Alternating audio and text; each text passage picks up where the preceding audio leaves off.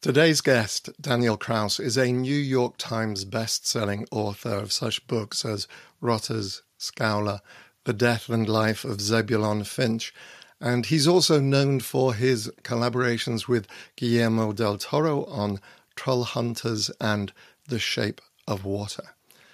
We discuss how those led to his collaboration with George Romero on the book the Living Dead. And I can tell you that is a real work of art. 694 pages of zombies, gore, and more. And it's been hailed around the world as a masterpiece. We discuss that, the difficulties of writing comic books, and much more right after this.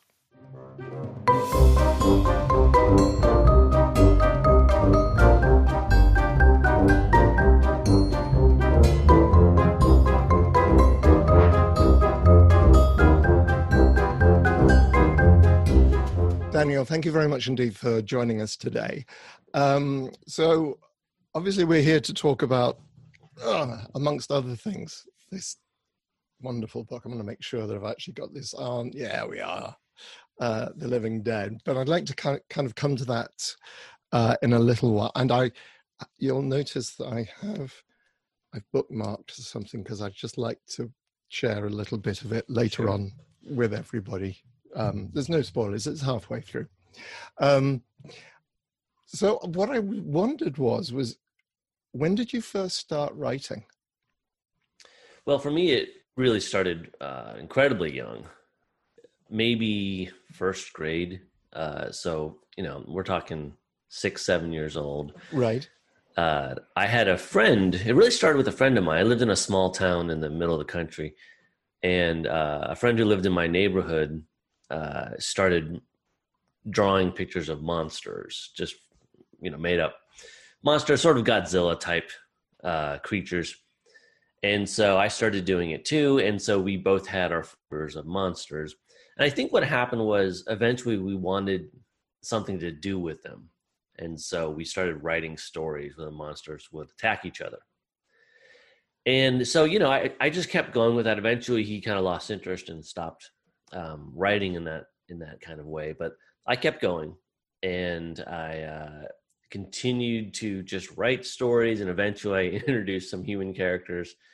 And uh, you know, by the time I was in middle school, I was writing what would be considered novella type length stuff.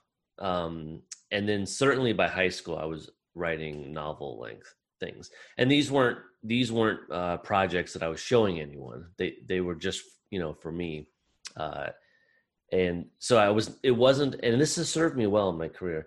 I was never writing for praise or anything like that. I was writing just because it was something that I found really enjoyable. And when I finished a book or a novella or a project, I would just kind of feel happy about it, and then I would put it in a drawer, and that'd be it. So, do you have any, or have you gone back to those pieces yeah. of work and redone well, them, brought them well, out? Well, recently, uh, the University of Pittsburgh acquired all my archives. Um, so I did have a chance just in the past year to to unpack some boxes and look at some of this stuff. Uh, now, when I my books today often gestate for a really long time, so uh, I'll have I have story ideas that began when I was a kid that have become novels when I was an adult. So, uh, among the the material that I um, sent to Pittsburgh was a short story that I wrote when I was probably twelve or something, um, and that became the uh, sort of genesis of a novel that I wrote many years later. So, a lot of those not a lot, but a few of those nuggets that I came up with back then really have stayed with me, and um, I have turned them into to real projects. You know, generally when I went through and kind of scanned the work, it's it's certainly uh, you know I was a kid. It, it's rough stuff, uh, but it was impressive in some ways. You know, it, mostly in the in the amount of material that I created. Um, I was I'm a prolific author now, and I and I was then too. Uh, it's just it, the just the, the volume of materials kind of impressive. It, it certainly sounds like very. I think I I kind of remember starting to write page. You know, I, I definitely completed one short story as a teenager. Mm-hmm. That's it. Yeah, uh-huh. and I wrote those teenage poems that no one is ever going to see because they're terrible. Yeah, I was lucky enough to not ever write any teenage poetry. I don't know how I dodged that bullet, but I did. Who did anyone encourage you to write particularly? Well, yeah. I mean, my mom was she used to credit for a lot of my career. Um, she was someone who encouraged it. Again, I wasn't really showing these stories to anyone, including her, but she, of course, knew that I was writing them and um, was very supportive. And I had a, a teacher in middle school who uh, was supportive, and it was she had the first class that I'd ever encountered that was um, that was really centered around creative writing, which you know, and at that time in this state was pretty uh, experimental. Um, mm. It, but so that was exciting to actually be in a class where I could actually do some writing and uh, that which I was doing anyway and actually get grades for it.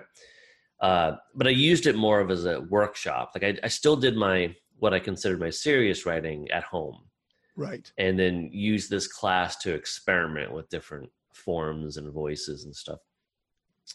Uh, but but again, although I had some some encouragement, um, there there wasn't a ton of it. Partly because I wasn't looking for it, and partly because I don't think it was considered a viable career path at all. Uh, and I certainly didn't consider it one either. It was I didn't know any working artists. I didn't know anyone who knew any working artists. I mean, it was just it in that small town. It, it wasn't a really a possibility. So it it was it was really just kind of a, a, something I was passionate about as a as a hobby. I never really thought it could be a career. Right, right, right, right, right. And so you were kind of right, also writing monsters from a very early age, mm-hmm. which kind of which is a theme throughout your work. I think having looked at some of your other work, um, and being re- absolutely fascinated by the stuff that you're dealing with, but which seems to be a lot about coming of age. Mm-hmm. Looking at is, is that a very deliberate choice, or is that just the way it happens? That this sounds like a really cool idea. Yeah, I think it's it's not really a deliberate choice. Um, I I have tended to write a lot about um, teenagers or uh, um, people who are at least younger. Mm. Um, and that that again is not something that I'm setting out to do, but th- there's something about uh, the stories that I write that I tend to, to gravitate towards those characters. Um, and I can't say why. And it doesn't. That's not the case for all my books, but yeah. um, there, it's one of those kind of ineffable things where I don't really know why. Um, but I, I just I, I, just keep returning um, in, in, such a way that even I've started books writing in the characters 35 or something, and by the time I I get done with it, um, they're 18. You know, for some reason I find myself uh, coming back to that that age range quite a bit. That, that yes, that's really interesting. I think I've I've heard of writers writing, for example, writing all their characters as men, and then mm-hmm. just changing some of the names to women. Um, hmm. But yeah, there are fairly instinctual things when we create stuff. So a lot of the stuff you write is scary, and certainly there, are some very scary moments in this book. What scares you? Well, in art, very little scares me. I think as growing up as a as a kid, uh, I certainly got scared by movies um, and books, just like any kid does. Mm-hmm. Um, and even had periods where I I really couldn't watch or um, I just couldn't stomach it when I was you know an adolescent maybe. Today in in art, I'm almost never ever scared. Um, it's it's extremely rare uh, for me to to read something and be scared by it. Um, extremely rare to watch a movie and be scared by it. Uh, that doesn't mean I don't I really enjoy them. You know, uh, I really do. I still, you know, horror is still probably my favorite genre of all. Um, but you know, things in real life scare me a lot. You know, like it's it's one of those kind of classic situations where, yeah, I mean, I'm just I'm a human being, so uh, see things all the time that scare me. The news is terrifying on a daily basis. Mm. Um, and so you have to try to control that. You'll just be a mess 24 seven. So you, it's, there's to, to, to persist in life today, you need to be able to constantly be able to control your fear and your panic. And I think one way to maybe, and this is just a theory, to exercise those muscles of control is to um, to partake in art that challenges you, right? Um, you know, as a young kid, I would see something really scary, a TV show or a movie, and uh, I'd run away and feel ill or whatever. But I'd always come back to it. Like it, I'd always challenge myself again and say, "I'm going to watch that movie again and see if I can take it." And I think there's probably something to that. You're there's a the kind of person who would just never look at it again and then there's me who would constantly test my my limits and i think that's maybe helps with staying calm when things really do go wrong in life it's it's interesting. I remember probably about two months into lockdown over here, so we're talking probably around about the beginning of June they published a, a, an article. There was an article in the Guardian over here saying, "Yeah, people who like horror movies and are preppers, etc., are doing much better in the current mm-hmm. situation than people who don't because they've exercised those muscles. Basically, mm-hmm. you know, they know how to deal with it. I remember." you know, the times when I think, oh, you can't show the horror, scary movies to kids or anything like that. And I think they love it. They, re- yeah. you know, they really enjoy it because how do you learn? How do you learn to deal with emotions otherwise? Yeah, you need you need some a safe way to test your limits, and there's really not much safer than uh, a movie or a book. Mm. Like you mm. know, you can turn away from those. You can close the book it's a perfectly safe way to test your limits. Um, I am I am fully in favor of kids watching and reading horror. Um, I did it from a very young age, five or six years old. My mom was having me watch horror stuff with her, and uh, but she wasn't like strapping me down. you know, I, I, could, I could, I could leave if I wanted to, and I'm sure that I did. Uh, but it being able to from a young age being able to test my limits like that um, was extremely uh, self-educating and informative about what I was and what I wasn't, and mm. uh, things, uh, things, and ideas that I could engage with that are that were outside the everyday norm. And I, um, I actually think that that partaking in horror actually really can stir the creativity. It doesn't mean you, you need to go on to become a horror author or a horror mm-hmm. filmmaker. You could write romance, but I think uh, something about testing your limits early, which horror is good at, can really uh, lead to creativity as an adult just because you've tested your limits.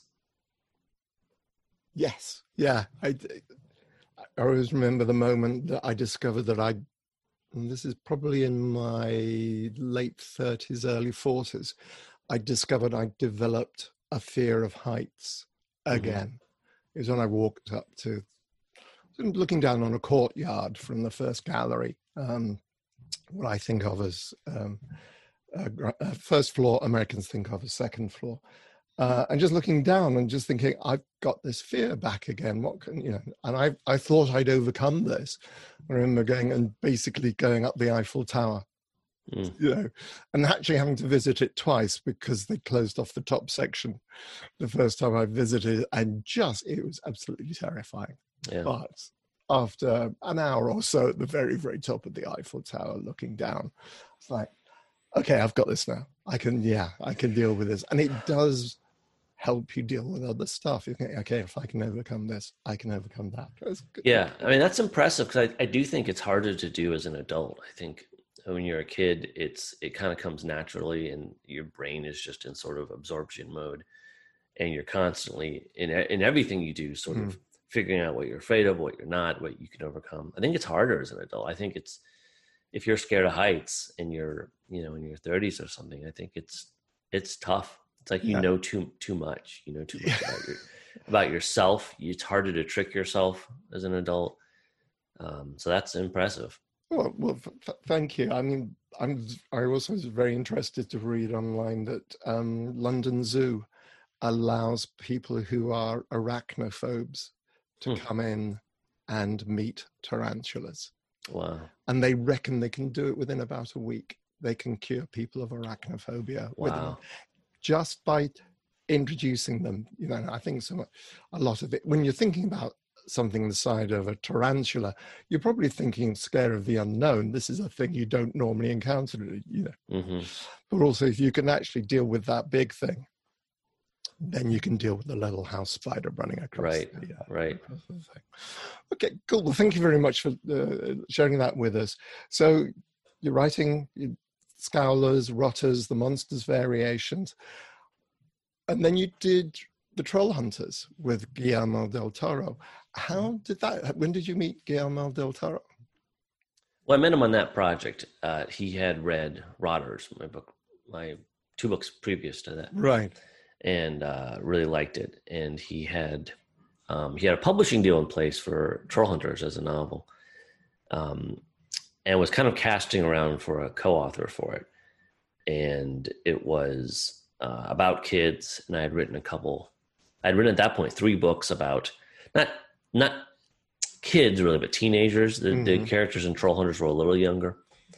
Um, so I was uh, I think I was kind of in the right place at the right time. He had read Rotters recently and thought that uh, I might be the the right person to pair with for that. So it was pretty simple, you know. Um, I think you know he he uh, we you know we sent him and his manager my other work, and he liked it.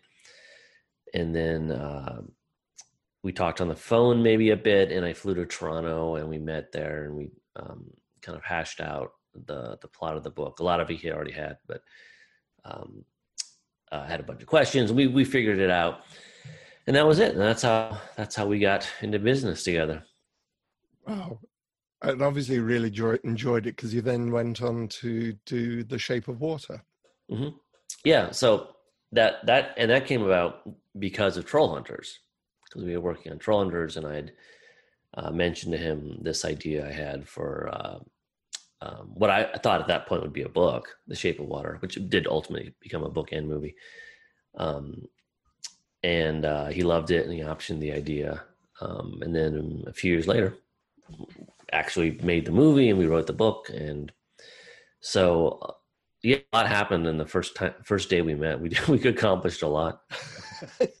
which, how do you find collaborating with people? Obviously, with Georgia, it's a slightly different story, but um, and I think really Guillermo is the only person you really collaborated with. Mm-hmm. How do you find that in how how is that different apart from the obvious things to it's, writing just for yourself?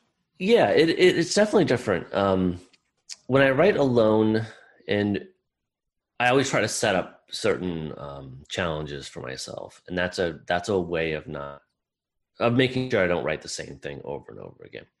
I think when you're starting out, you don't worry about that as much because you're you're really just sort of figuring out how to write a novel, what that feels like.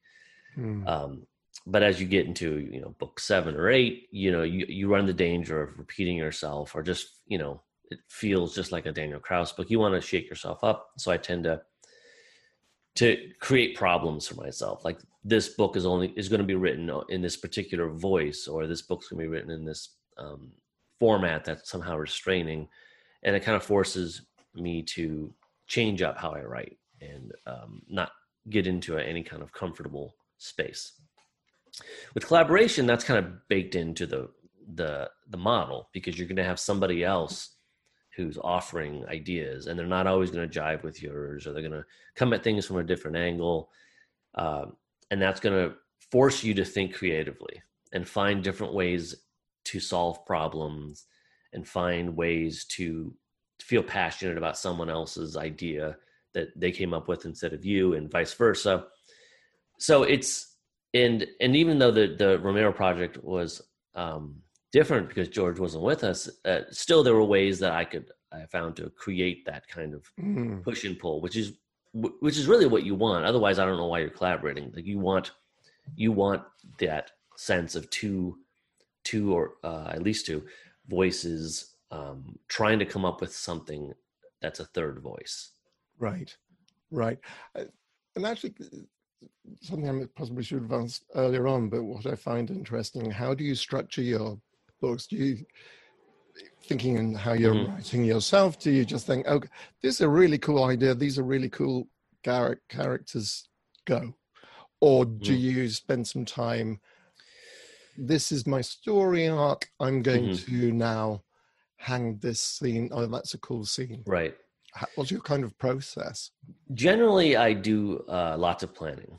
Uh, often, it's a often the sort of spark of an idea, and you just start writing.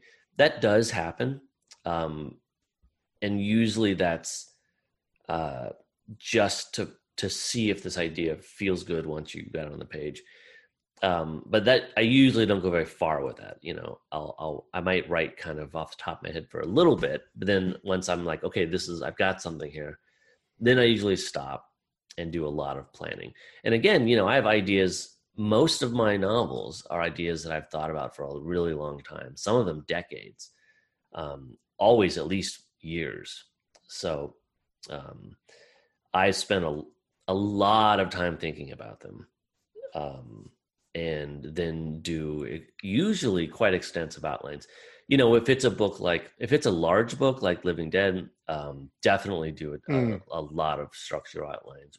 There's a lot of intricate timeline things going on. If it's a historical novel, um, you'll get into a big mess if you don't take note of um, uh, just sort of global events and the, that kind of thing. Uh, so I do I do usually I do quite a bit of planning and my outlines alone can be 50 75 100 pages um, so and uh, if and if they're complicated I also have very complicated timelines to go with that. And i actually i don't feel that's constraining at all. I think some people when they hear that they think oh that doesn't sound much fun. But it actually uh, you know i spend months and years doing that work so that when i actually set to writing i can feel completely free and not have to worry about um, am I going down a wrong path that I'm going to spend 300 pages that I'm going to have to throw away?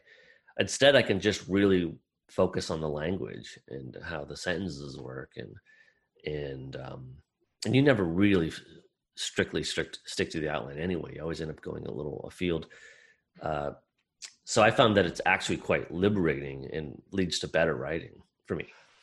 And now I know a few writers. Um, funnily enough, different generation uh, to you. Um, probably started writing in the uh, seventies, the ones I'm thinking of, um, my mates basically. And back then we had manual typewriters, we had mm-hmm. pen, pen and paper, and one of them I know uh, is very even today when he writes, he writes pen and paper. He's mm-hmm. never really adopted. What about yourself? Are you a millennial child? uh, no, I'm not. I'm not uh, that young, but um, yeah, I type. It, it, it is interesting. Like uh, most writers I know uh, who who don't write longhand, you know, our our writing muscles are just weak. Like, and I can't write longhand very long before my my hand just aches. Like we don't have that that muscle anymore. Mm. It's it's like a physical thing. Um, I take a lot of notes uh, longhand. Like I have, well, if they're over there, but I just take copious notes constantly um, on these little notebooks. So I I do have some some moderate exercise I'm doing there, but I know authors who are my age who do write longhand, and their reasons for doing so are compelling. Uh, it it does certainly slow you down. Mm-hmm. Um, so you're you're uh, you're putting probably more thought into each word because it it takes a few seconds to write a long word, and so you know, I think there is something to it, and I've always been tempted to to try it, um, particularly my ideas that are historical. You know, so if I'm writing a, a book that takes place in the 1800s or something, I'm intrigued by the idea of writing it longhand just to see if there's you know, this would be as I was saying before, where I give mm. myself certain sort of problems and challenges. I think it'd be uh, interesting to see if that led to a certain different kind of writing style. Interesting, very interesting. Thank you. Okay, cool. Um, so let's move on to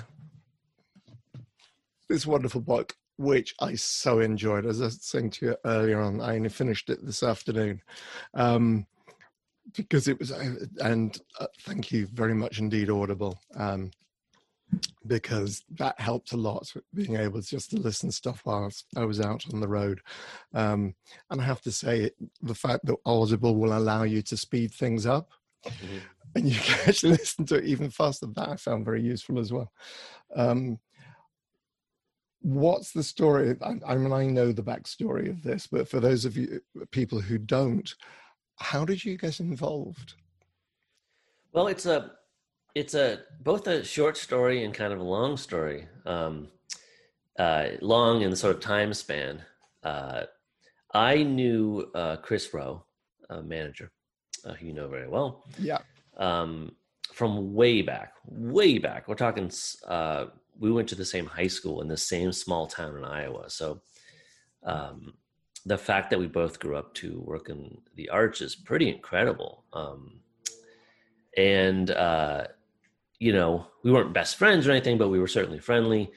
Um, and then you know, we graduated, went off our separate ways, and then many years later, I don't know, twenty years, I don't know. Um, I was reading an article about George Romero, who was my absolute hero, my favorite artist in any art form and I noticed uh, that in the article they thank his manager uh, Chris Farrell, and I thought, is there any chance this could be the same guy? Um, so I sort of sought him out, and it turns out it was, um, and we reconnected um, uh, briefly. And he was like, "Look, next time I'm in town with with uh, George, I'll let you know. We can get together." And um, a few months later, he was, and so I, um, I came down to the convention center where they were, and um, and I, uh, you know, it was great to see Chris again and um, uh, met George, uh, which was the only time I ever met him in person. And you know, we certainly weren't talking business. We were it was just a social visit, just chit chatting in the hotel room. Um, and then that was kind of it. That, and then again, we all went our separate ways. And then about ten years later, uh, ten or twelve years later, uh, George died in 2017 and um, maybe a month after that, I got a call from Chris. And again, it had been another decade has passed since I've heard from him. And it was um, he and Suze, George's wife, were going through some of his projects that were left unfinished. And he sort of first and foremost among them was this uh, big zombie epic novel that he had been working on for about 10 years on and off. Um, and it was you know important to him and seemed to be an integral piece of this zombie story that he invented in 1968 and been working on for 50 years. And this was um, an important part of that that story. And they were wondering if i would be interested in taking a whack at finishing it. I think um, i mean he wasn't just saying that because i knew him when we were kids. Uh, i you know at that point i had become you know somewhat successful as an author. And and I think had done a couple eh, successful collaborations with Guillermo del Toro. Um, but one thing Chris knew about me, in addition to all that stuff, which was public knowledge, is that I was a I was more than a fan of George. I was a real um, student of his, and I, it and this became important to him and his wife, uh, him and uh, George's wife. Um, I wasn't it, I wasn't obsessed with his just his zombie movies. You know, I was I was deeply interested in all of his his work, and uh, again, I was a real student of it. I really studied the films. I, re- I read all the scholarly analyses of them, and um, George uh, really changed how I grew up as a as a kid. You know, Night Living Dead was the first film I remember seeing. I'm sure I saw things before that, but it's the first movie that I I remember having an impact on me at age like six or something. Um, and his movies really affected me as a person growing up, and then as uh, certainly as an artist later. Um, they meant everything to me. He was a real father figure to me. So uh, I had a deep understanding and love for his work. Um, so all those things put together, they they decided I would be a good candidate to do this. Um, I was, of course, stunned uh, uh, at the opportunity, um, uh, and I said yes, uh, absolutely. Um, although there was, you know, certain trepidation to to getting involved with somebody who was my my hero and who was so important to me. Um, and considering this was one of his final works, there there was a lot of responsibility involved with that. Um, but it, you know, you, I don't think you can't say no to something like that. It felt like the the completing of a giant circle that began when I was five or six years old uh, with Night Living Dead, and now here was this sort of other bookend to his zombie tale, and I was going to get to become a part of it. So that's sort of the backstory of how it happened. And I happen to know that you were the first person that Chris mm-hmm. thought of when you know when he was thinking about this, and um, I know they reached out. Um, really quite it was within a month or so? Yeah it was it was george's passing. It was pretty quick. And uh and uh it really came out of the the blue because we weren't you know you know we weren't really hadn't been in touch in a long mm. time. Um but i i was uh, slightly aware he had been working on it. Like every once in a while in an interview george would mention that he was working on a a book but there was never a lot of information about it and um people didn't you know pick up on it that much. But I, I so when he when he said I, there was this uh, zombie novel that George had been writing, it did trigger something in my head. I was like, yeah, that's right. I did read about him working on this giant um, novel, just because I was a, a you know a fanatic for anything anything that reported on what George was working on.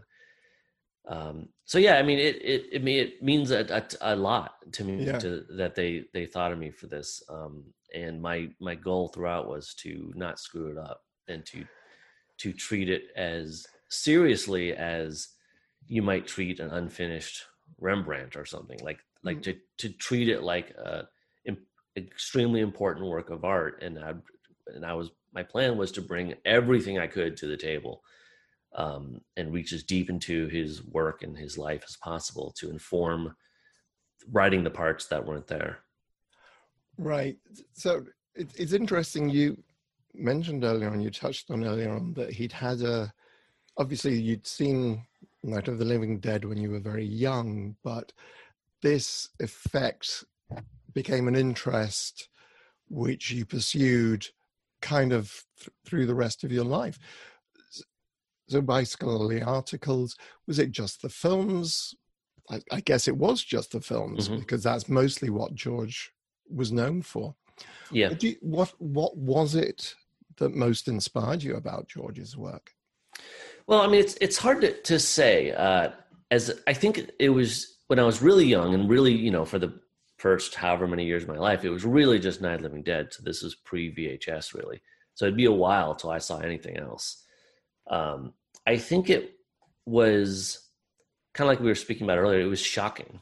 Um, it I think it the, the, it's a story that's simple enough for a kid to understand. Like I think a kid understands that the home is supposed to be a safe space, and there are things outside the home that are scary, and that's essentially the plot of Night of the Dead.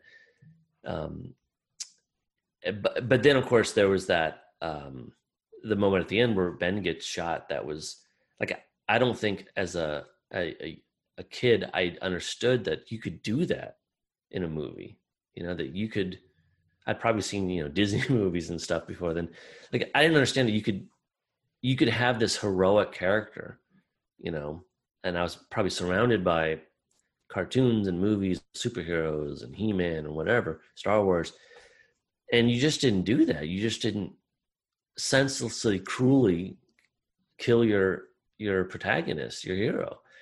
Um, I think that really opened my mind to the potential power of art. Um, uh, if you could do that, man, you could. I mean, all bets are off. You can do anything.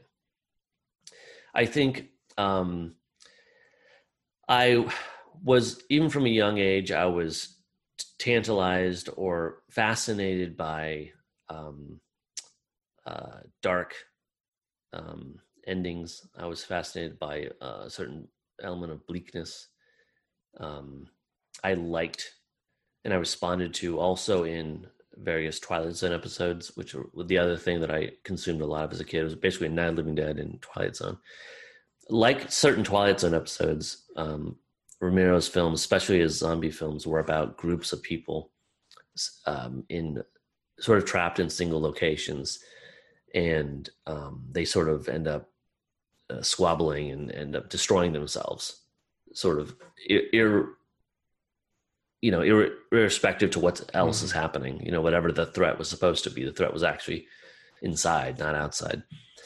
So I think all that stuff fascinated me, and you know, the fact that I had George Romero and Rod Serling as my um, um, artistic beacons was fortunate um, because they were they were progressive people. They were interested in social justice. They were interested in in um, ideas of um, class and race and all these things that I think immediately began to work on me subconsciously. I grew up in Midwestern, small town Midwestern, uh, the state of Iowa in uh, America. So we're talking a small town, uh, almost everyone's white, um, probably pretty conservative.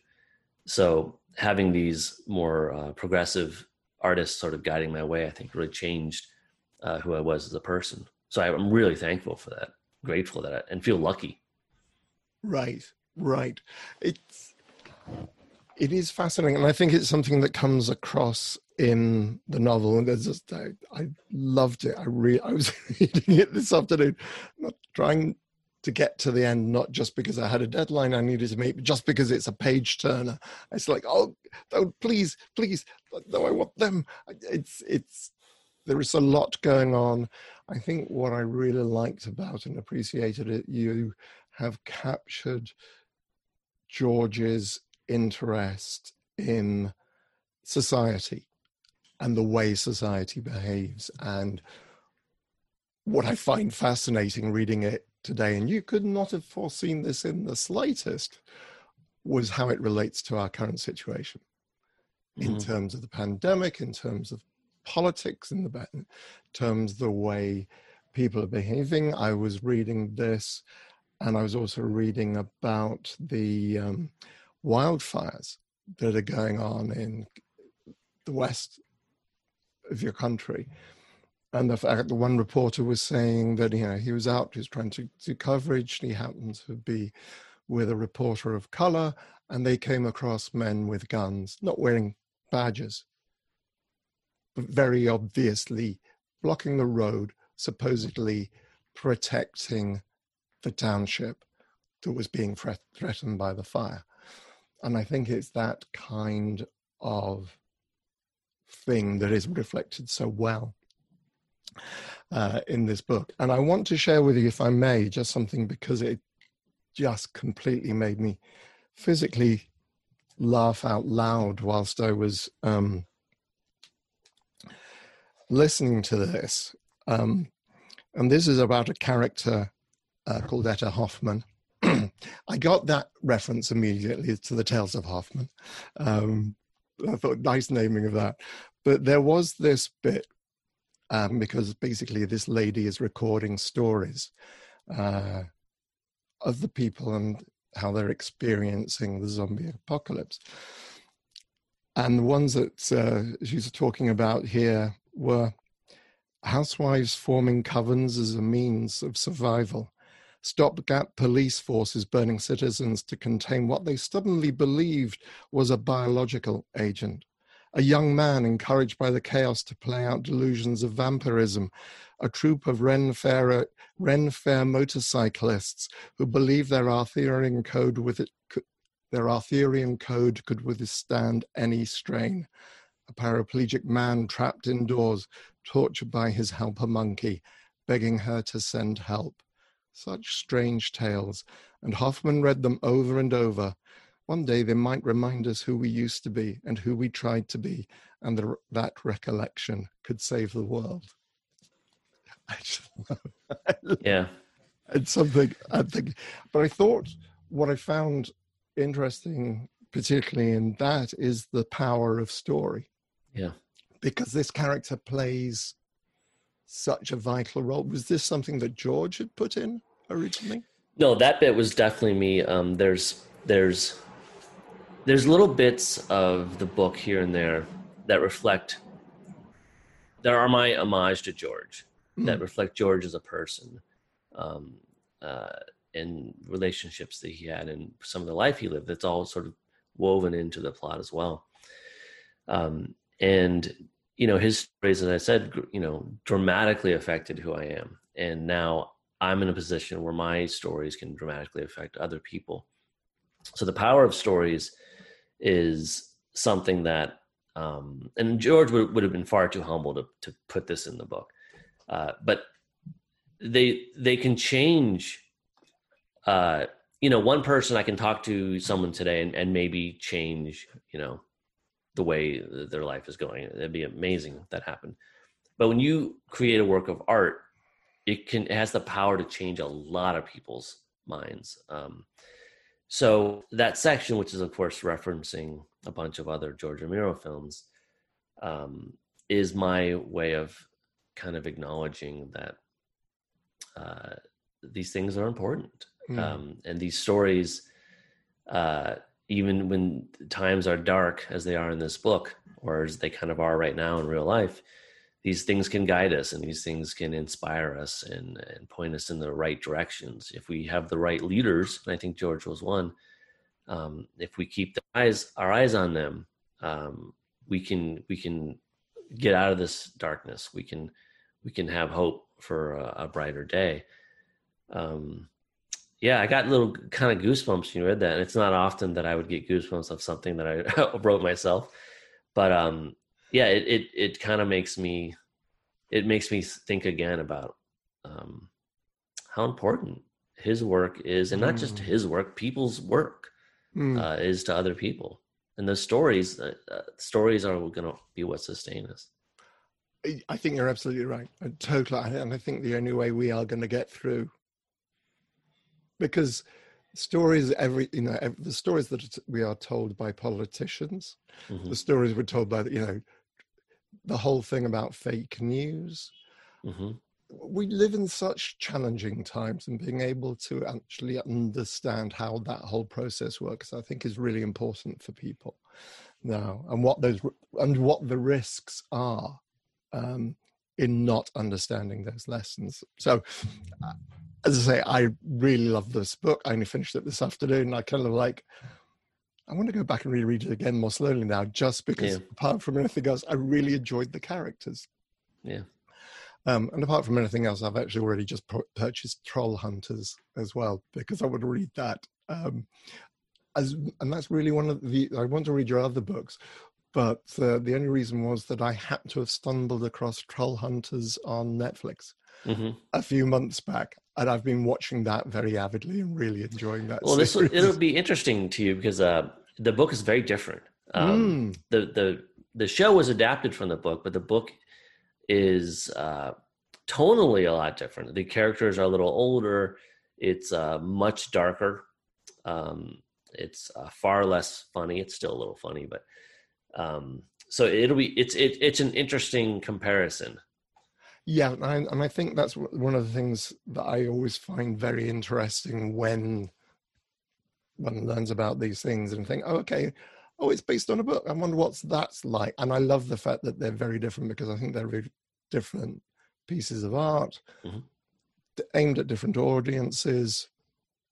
Uh, primarily, but yes, yeah, so that's the first one. But I, having read all the blurbs on your other books, I was like, oh yeah, really like the grave digger idea and the yeah yeah uh, and and the other ones and, well you know my interest in george romero is is proven by the a book i wrote called um Empire Decayed, which is the second. I wrote a two book series called The Death and Life of Zebulon Finch, which takes place over a hundred years. And um, there's a section in the '60s where um, the main character uh, begins thinking that Night of Living Dead, which is a new movie at that point in time, uh, is sending secret messages to him in the same way that the that um, uh, Charles Manson thought the White Album was sending yeah. messages to him. Yeah. Yeah. This person feels the same thing about Night of Living Dead, uh, and it becomes sort of a, an important piece of the plot. So even before this book that I worked on, uh, I was already working uh, Romero stuff into my to my novels. Wow, wow. Uh, yes, that's the other one I, I, really want to look at as well because it does sound absolutely fascinating. Um, moving on, what else have you got um, coming up? I noticed well, you put up on Instagram a little sketch for a graphic a graphic oh, novel. Oh yeah, yeah. I, I assume is this autumnal? Uh, no, no. Um, so yeah, so uh, the things I have coming out is I have this book coming out. Um, as of this recording, it comes out in a few days, but by the time this, right. this goes live, this will be out. and this is um, the first book of a trilogy, and this is for kids. This is for maybe grades four to six. Right. Called uh, the the trilogy is called the Teddies Saga, and the first one is They Threw Us Away and right. it is indeed about teddy bears but it's a it's a fairly dark story that um, follows the journey of these teddy bears who wake up in a trash dump, a landfill, and they don't know why they were thrown away because they're brand new, and so they they s- kind of embark on this long three book journey of trying to figure out why this happened. Um, and then I have the autumnal, as you mentioned, it's a comic book, eight issue comic that starts um, at the end of September and then uh, everything beyond that, there are several other projects going, but none of them are announced yet. But one of right. them, yeah, is, there's one of them is a graphic novel, um, and then there's some other books and uh, some other stuff too, so other media. Um, but those haven't been announced yet, so you'll just have to wait. Right. I, what I found fascinating was the the the way that you did this because I wrote uh, comics um, back in the 90s. And I mm-hmm. remember mm-hmm. having to, in those days, it was like having to plan out all the different pages and working out if I got, you know, how do the pages physically turn? Yeah, that's well, before we started this call, I was literally working on it, and there's um, there's so much. It's a, such a different kind of thinking that you don't get in novels, you don't get in screenplays, even where you're, you're thinking about just chunks of content and how do they break on a page and how do they break on a panel and how do they break on a page turn um, it's a it's a the rhythm is is so much more intricate. Mm.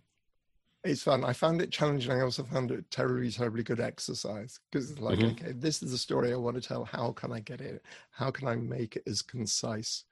But yeah. also use the power of image courtesy of yeah.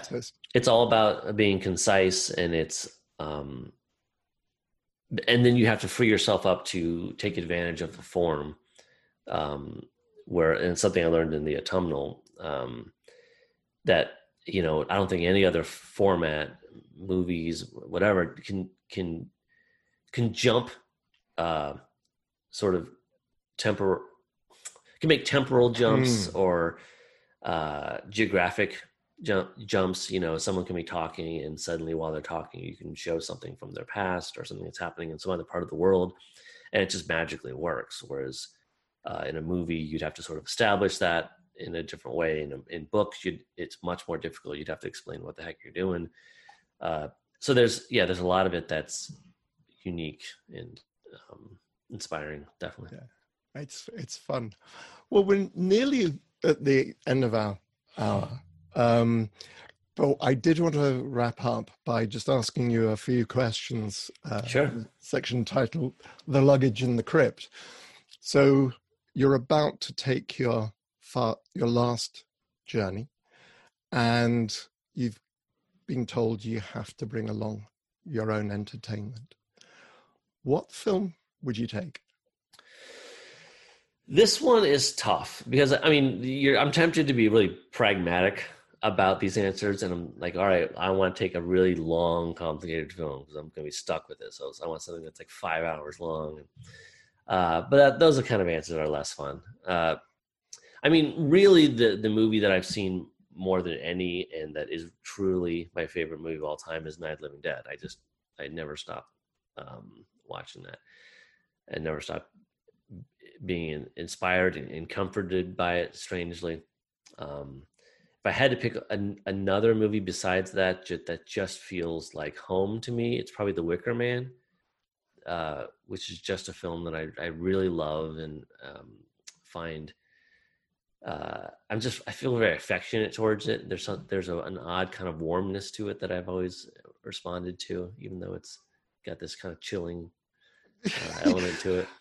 This is this is not a description, and this is a great choice. I you know uh. I thoroughly applaud the choice. I've never heard the word warm associated with the Wicker Man before. Well, I kind of always feel like I I I kind of want to live on Summerisle. They're so happy. They're these like totally satisfied pagans. I mean, just it seems like there's they got they got they got a good life going there in the island. That's very true, actually. Yeah, and yeah, living away on an island. I think particularly at the moment, the idea yeah. of living away on the yeah, island right. where everyone gets on terribly well, everyone knows how everything works. They, yeah.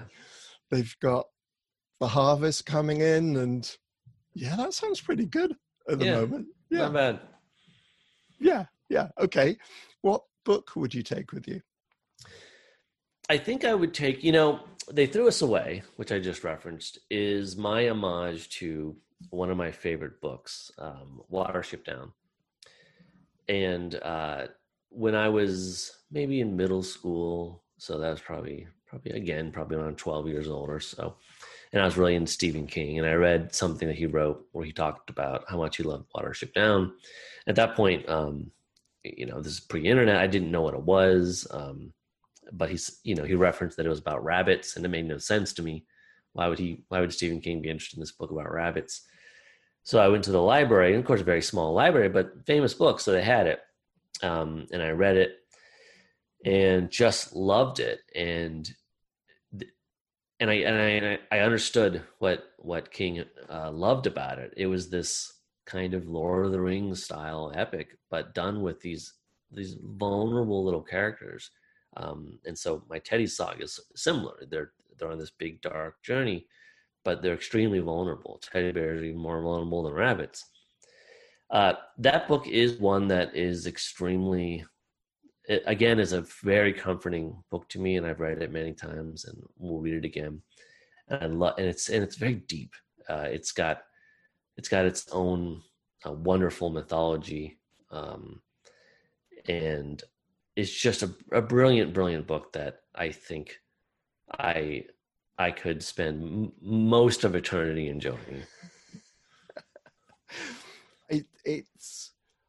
I'm trying to remember. I've certainly seen the film, I've, and I think I read the book, but of course, it's that image from the mm-hmm. film that I immediately the animated film. Yeah, and I think they've done a number of different versions of it. Um, I think there's a more recent version of it that came out. Uh, yeah, but that original animated film is is pretty great. Yeah. It, yeah. Again, it's. I re- I think it's traumatized. mm-hmm. yeah, I mean uh, that this. I mean, my book will do the same. I mean, it's it's gonna. There are gonna be kids who uh, it's a little too intense for, and but they'll you know they'll stop reading it if it's too intense for them. Yeah, Absolutely. And other people will be totally inspired by it and it'll stick with them because it was kind of intense and they'll someday write their own books. Which is a great outcome. It's a great outcome as far as I'm concerned. What musical album would you take with you? There's a couple ways I could go with this. I think I'm going to go with a sort of, uh, for lack of a better better term, this kind of uh, indie rock album uh, called Alien Lanes by Guided by Voices, who were uh, my favorite band for most of my life. Uh, not that they are anymore, but you know, uh, my taste diversified. But uh, they were probably the you know, if I had to say what was in my life here on my last journey, what was my favorite band? It was Guided by Voices, and um, they were uh, in, in, that era anyway. They were uh, kings of extreme lo-fi, so they would just record their albums on boom boxes or whatever. Like it was extremely low resolution, and that was inspiring at that time. This idea that you could make this great art just on your own, um, you could just do it yourself, and I think that inspired a lot of my attitude towards art, you know, because that's how I wrote my books as a kid. I just did it entirely myself and didn't show it to anyone, didn't feel the need to. So I like the idea of just being able to create um, and the creation itself being rewarding, not the reception. Uh, you could tell these uh, this band was having just the greatest time of their life recording this in their basement, um, and they weren't caring too much about uh, how what the reception was. And I've always hoped to have that sort of model in my own creative life. Right, right. I shall look forward to checking that out. That sounds. I've heard of Guided by Voices. I swear I've heard mm-hmm. at least one of their tracks. I can't name it off the top, but I know I've heard of that band. So I shall uh, go and check that out. What about a, uh, a favorite food? Favorite food. Um, this one's really hard because I'm not a real food person. Um, there's not something I would immediately right uh, come to mind here. Um, in uh, I always think back to when I was a kid and how uh, I'd always, and I still kind of do this. I'd have a bowl of cereal before I went to bed. Uh, so again, I, a lot of my answers to you have, for this final journey have been ones of comfort. Like what's uh what's something that I wouldn't mind um, kind of snuggling down with for eternity. Mm. And I think a good old fashioned bowl of cereal might be it. That sounds great. I I do the same every so often. There's you know it it feels slightly wrong, uh-huh. but that's part of the enjoyment as far as I'm concerned. Yeah. It's like I can do this. I'm an adult. If I want to eat muesli at nine o'clock at night, I am allowed to do this now. Absolutely. What about what a piece of visual art you take with you? This one I also found find difficult to. I'm looking around at the various pieces of art in my um, office here, you know, and it's right there is a photograph that the aforementioned Chris Roe took of George and I the one time we met. Right. Um, and uh, that, you know, I might say that like it's uh, it's I'm not a big like uh, fan type of person. I'm not somebody who uh, you know gets people's autographs and takes pictures. Um, I think that's that's that stuff is awesome. But for whatever reason, I don't have that. I don't have a collector gene in me. No. Um, no. So I don't tend to collect things. I tend to get rid of. I'm the opposite. I I tend to get rid of everything constantly. Uh, I have to stop myself from getting rid of stuff. But this is, you know, this was a special uh, kind of memory to me, especially now that we and George and I ended up kind of collaborating in a way. Mm. Um, and it is sort of a, a visual memory of that. Uh, as cheesy as it sounds, like your kind of weirdest, wildest dreams can come true. Yes, absolutely. That's a great choice, a very good choice. And what about one luxury? Luxury, I could have said this for food, is I'm going to just go with coffee, good coffee. Um, I uh, have become a, a, coffee person over the years, and I just want some good Guatemalan, Ethiopian, uh, some nice honey washed, whatever, whatever process you want. Uh, I'd like some good coffee in my my my eternal crypt. Right. It's got to be fresh though, so I don't know how they're going to get it in, but but you worry. They'll leave that. a little shoot. You know, okay. Oh, okay. The, the, the every so often, yeah, it'll just drop Sorry, I, didn't, some... I didn't get the schemata of how this crypt is uh, arranged. Yeah, so. yeah. I no, I think we can do that, and there'll be a supply okay. of water, and oh, this is great. There'll be what, whatever it is we need. If there's a pyramid, then we'll have solar panels on the top just to make sure you can heat water. Is this going to be filtered? Do you put it in a cafetiere? Do you put it through an, es- an espresso machine? Or might as well just hand grind it. You know, uh, we'll we'll just go old fashioned with it. I have all the time in the world after all to make this coffee. Right. Right. That sounds like a great way of seeing through eternity. I like that idea. And just keep the brain cells going for yes more stories. I can see the inside of the crypt being it's great. Yeah, I mean, you know, sure, like I said, when I was a kid, I wrote and didn't show it to anyone. There's no reason to think that in my eternal crypt, I won't keep writing. Brilliant. I think that's a great point at which to end it. Okay. Daniel, thank you so much. This has been so much fun. Oh, thank you. This is this is great. Anytime. Well, that was fun. I really did enjoy The Living Dead, which completes George Romero's zombie films. Next week, it's Halloween, and when the clock ticks down to the chattering hour to celebrate, I'm joined by two special guests. First up is John Carpenter alumni Nancy Loomis from Halloween 1, 2, and 3, Assault on Precinct 13, and The Fog. Then I'm joined by Courtney Gains from the classic Stephen King Children of the Corn. Plus, we also discuss many other films from his over 40 year career in Hollywood. See you then, and in the meantime, stay safe and well.